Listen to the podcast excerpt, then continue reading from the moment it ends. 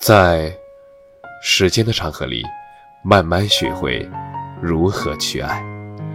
大家晚上好，我是深夜治愈师则是，每晚一文伴你入眠。平庸怎么了？前几天，大连理工大学一个二十五岁的研究生在实验室里结束了自己年轻的生命。我看了他的一眼。强忍泪水，他说：“我看了看自己的课题，看了看自己的数据，除了绝望还是绝望。可能是我太笨了，可能是我太懒了，也可能是那几台设备不足以完成我的课题。总之，以前我们组还没有出现过无法按时毕业的。”为了不打破这个优良传统，那我消失好了。正好今年国家正为了就业问题而忧愁，我就不给国家添麻烦了。我想我这样的人也没有资格加入公务员团队，为人民服务。如果我身上还有哪个部位能用的话，就都拿走吧。如果不能，请把我烧成灰，随便埋到哪块地里，好歹也能贡献点养分。你看，这么温柔的人，就这样离开了。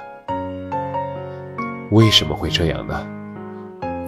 通篇，我们都能感受到他的情怀，就是我很没用，平庸，可耻吗？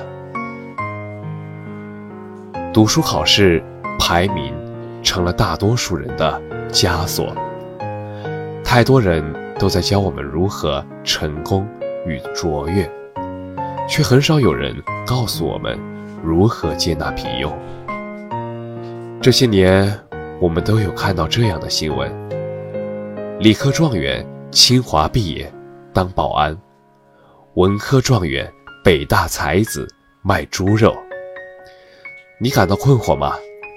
为什么这么优秀的人，到最后也只活出了一个普通人的人生？他们也成为了芸芸众生中的一员。人人生而不同，有人创业打拼，功成名就；有人按部就班，娶妻生子。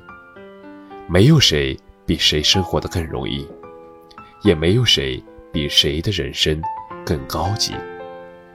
每一个努力、认真的灵魂，都值得尊重。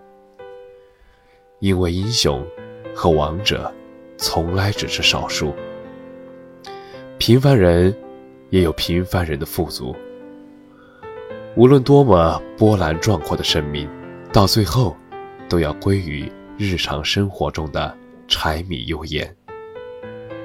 终其一生，我们摸爬滚打。不过是滚滚红尘中的烟火人世。生活中撞南墙，会被现实狂虐。你羡慕别人不为生计发愁，别人羡慕你全家福里照片的人都还在。什么是成功呢？没有唯一的定义。还记得有首《有人》吗？歌词里说。有人家财万贯，却失声痛哭；有人身无分文，却活得舒坦；有人入不敷出，却半杯酒便已无坦途。多少年后，老人看来路时，有人悔不当初，有人难得糊涂，有人感慨万千的说。你我不过一把土，学会接纳自己的平庸吧，那不是怂，那是常态。所以，隔着屏幕的你，如果觉得此刻的生活太难了，这个坎儿过不去了，那咱们就先不卖了，好吧？继续加油。感谢你的收听，晚安。